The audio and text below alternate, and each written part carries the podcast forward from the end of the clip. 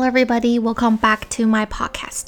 今天的日期呢是二零二一年的二月二十三号，星期二晚上的九点四十五分。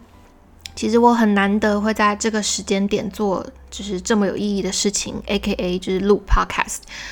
其实通常这个时间点，我就是瘫在沙发上或床上玩手机啊，然后看 Netflix 啊，就是不会做一些你知道特别有意义的事情。原因是什么呢？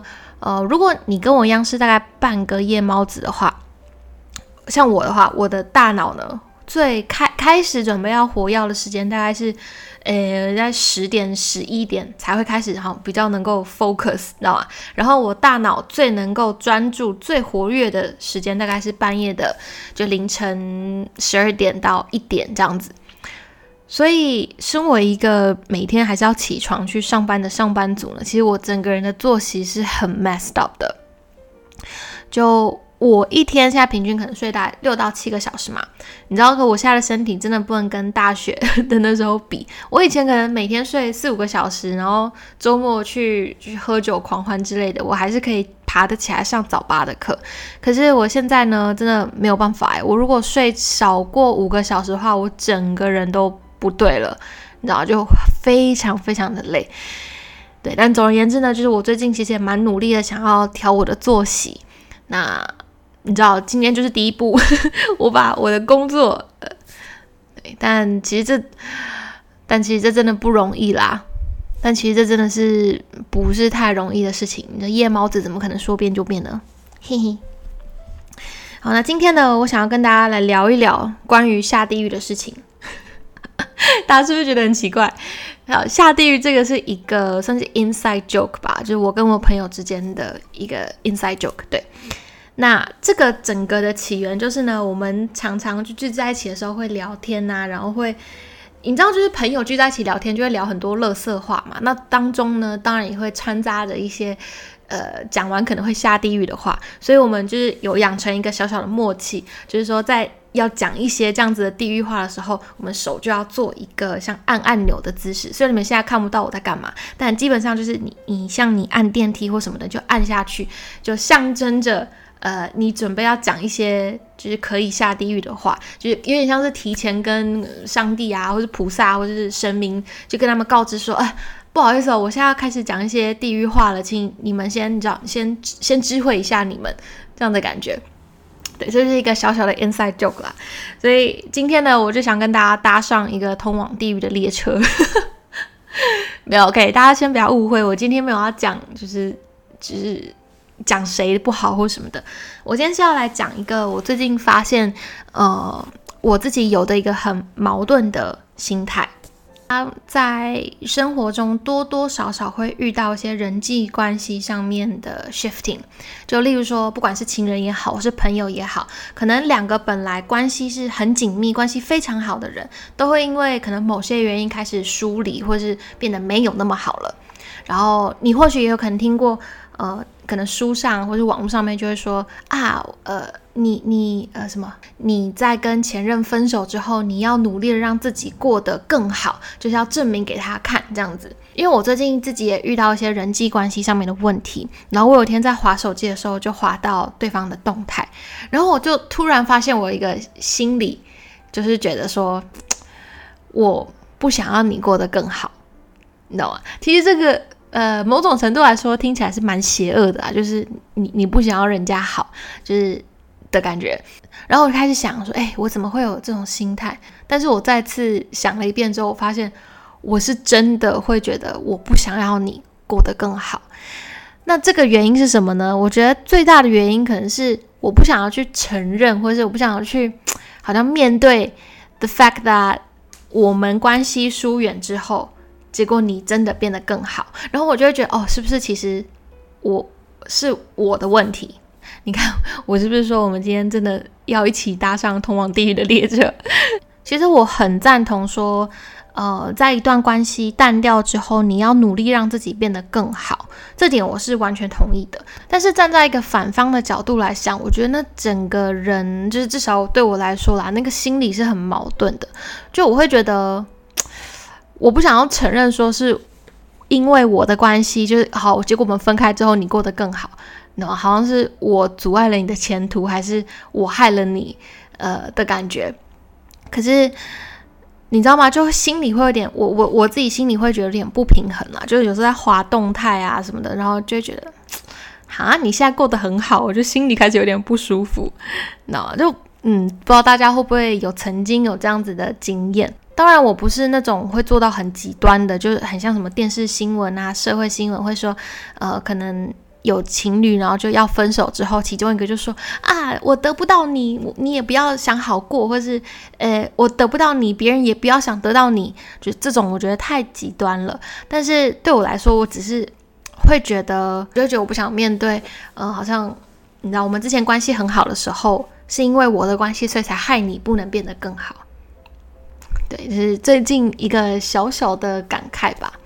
然后我最近其实身边人际关系上面，我自己也开始调整很多心态，包含要面对一些人的来来去去啦，或是要去经营好我现在身边，就是更珍惜身边的朋友、人事物等等。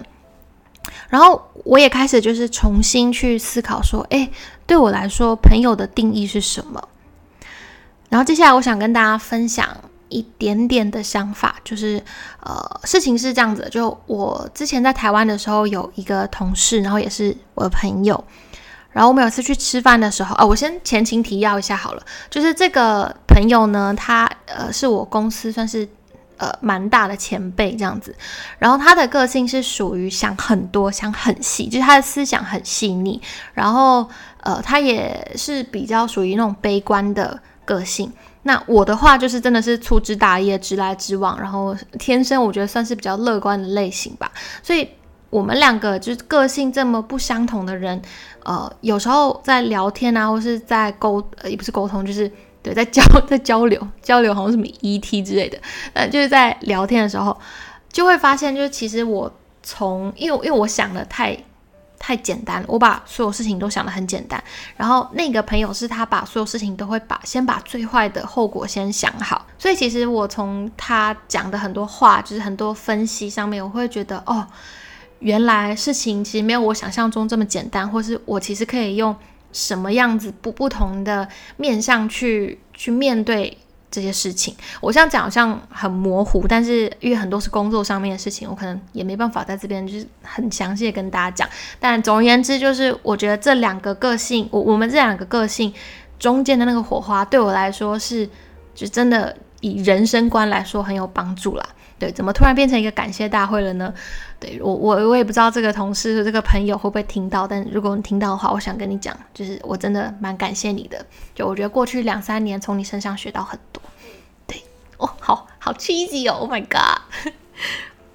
OK，事情回到呢，就是有一次我们呃几个呃同事一起吃饭。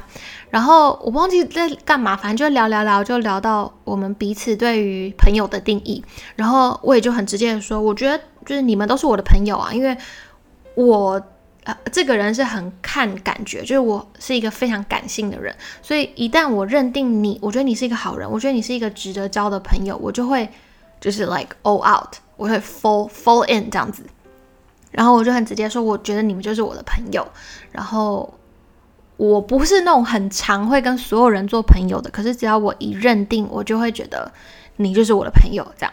然后他就跟我们分享，他对于朋友的定义是，呃，例如假如他今天出了一个车祸，是一个意外，他需要找一个人陪他去医院，有有谁是他可以毫无顾忌，就是连想都不用想就直接打给打给他的那个人。因为我那个朋友跟其实跟我我也是，就是我们是很怕去麻烦人家的人。有没有这个人是就是 he's the guy，或是 this is the person I'm gonna call？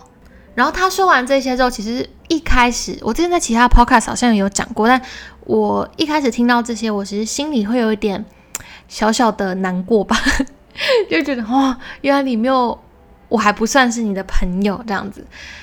但其实这个也不是这什么大不了的事情啊，纯粹就是我们大家对于朋友的定义不一样嘛。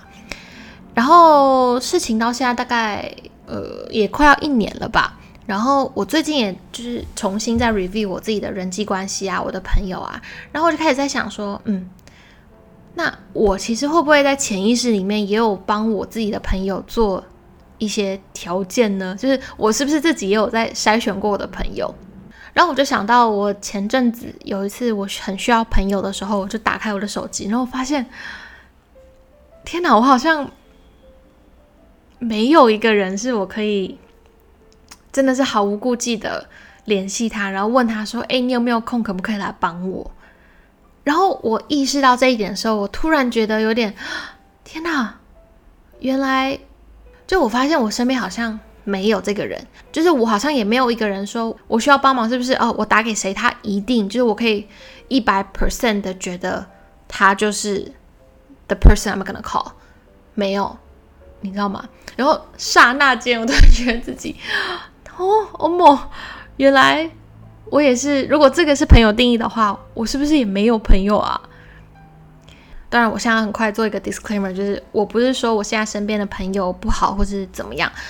我还是很珍惜他们，OK。只是说，如果今天要以这个作为标准的话，我发现我好像身边还没有这个人，所以我觉得大家也可以用这个机会去诶思思考一下，你身边有没有这样子的一个人存在，就是你真的可以一百 percent 的，就是信任他也好，然后就是你知道真的能够像是交换灵魂，也不会觉得别扭的那种朋友。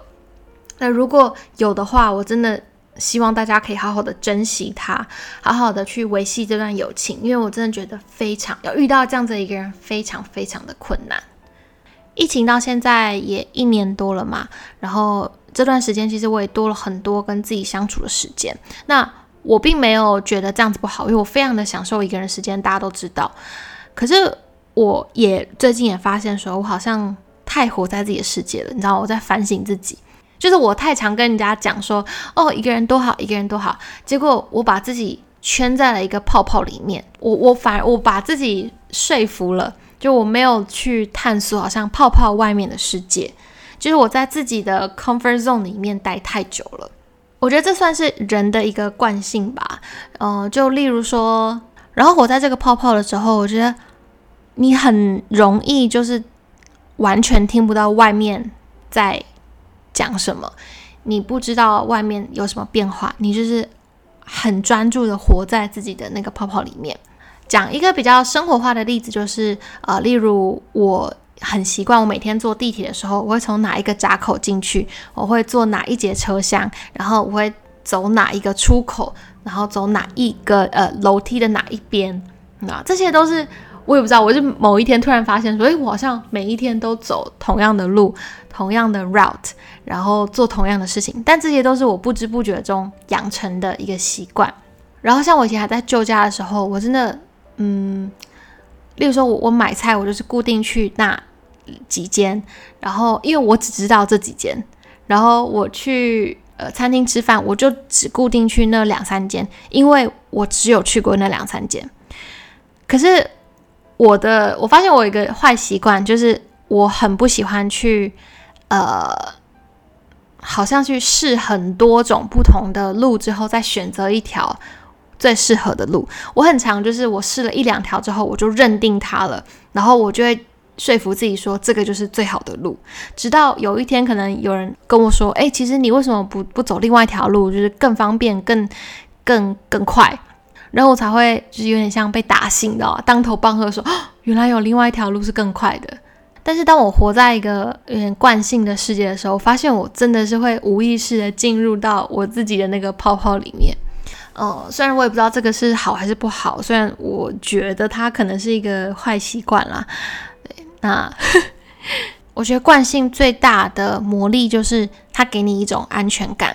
因为你知道走这条路你会看到什么东西，你知道你做这件事情会有什么 outcome，所以与其要你去就是走一条新的路，你会很习惯的选择，甚至是无意识的选择你最熟悉的那条路。我也不知道为什么会讲到这里来，但嗯，希望今年可以稍微的跳出自己的惯性思考里面吧。对，希望可以多一点点。跳出框架的挑战突破，对我觉得大家也可以用这个机会去想一想，就诶这件事情是不是也可以也也有发生在你们身上？好，今天这个 podcast 也是漫无漫无目标散落，就是呃，我在讲什么？我我想说的是，呃，今天这个 podcast 也是有点 over the place，就我想到什么就讲什么啦。对，那呃，最近其实我自己心里是有一点点混乱的。就首先我没有什么太多的灵感，说我可以跟大家讲什么，因为我很努力的在整理自己的思绪，因为包含呃我自己的一些呃。挣扎跟矛盾的那个心理，然后还有呃我身边人际关系的变化，还有我对自己的一些嗯怀疑吧。就我觉得我最近很努力的在整理我我自己，所以还再一次的还是谢谢各位听众还愿意回来听我的 podcast。那这个真的是我一个可以抒发很多我心情的地方。然后如果大家有。听完之后有什么共鸣，或是有想要跟我分享的，也都可以到我的 IG 私讯来跟我跟我讲。如果我有看到的话，我会尽量的去回复。但是呃，每一次在其实，在 IG 的私讯里面看到大家对于我 Podcast 的回馈，其实我真的都觉得很窝心，因为会有一种很踏实的感觉，你知道吗？然后听到有人说好像对于我讲的东西很有共鸣，我也会很想跟你们说。哦，来个 virtual hug 吧，就我们大家都要一起往前加油，这样子。对，好啦，呃，我的电脑又要没有电了，那希望大家呃接下来也都可以开开心心，好不好？顺顺利利。然后三月、四月应该要考 DSE 了吧？所以如果你现在现在是准备要考 DSE 的朋友，请加油，好不好？如果没有考 DSE 的朋友，哎，也请你加油，好不好？我们。都要加油！我在讲废话吗？好，那大概就先这样子。I will talk to you in my next podcast. Bye.